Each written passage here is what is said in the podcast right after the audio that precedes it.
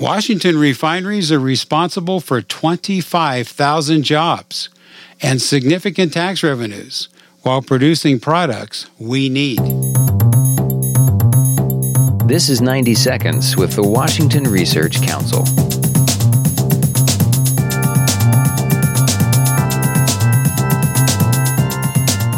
This is Lou Moore.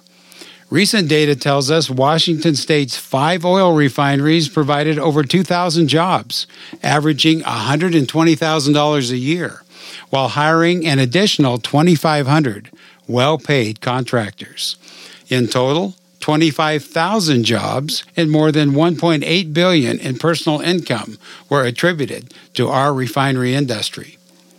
Under Washington's tax structure, a refinery's state and local tax burden in 2015 was almost three times higher than a comparable refinery would be in California. Tax revenues were also significant for the state and for local governments, who received over 145 million from sales, use, and B&O taxes. Meanwhile, downstream industries distributing refined petroleum products paid over $450 million in wages to over 16,000 workers. Excise taxes collected by the state from these industries alone totaled over 200 million in 2015.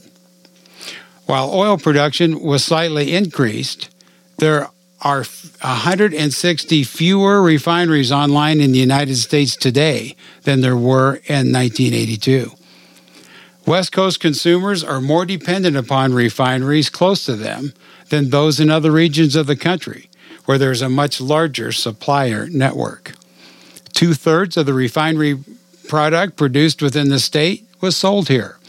Gasoline accounts for 45% of their production.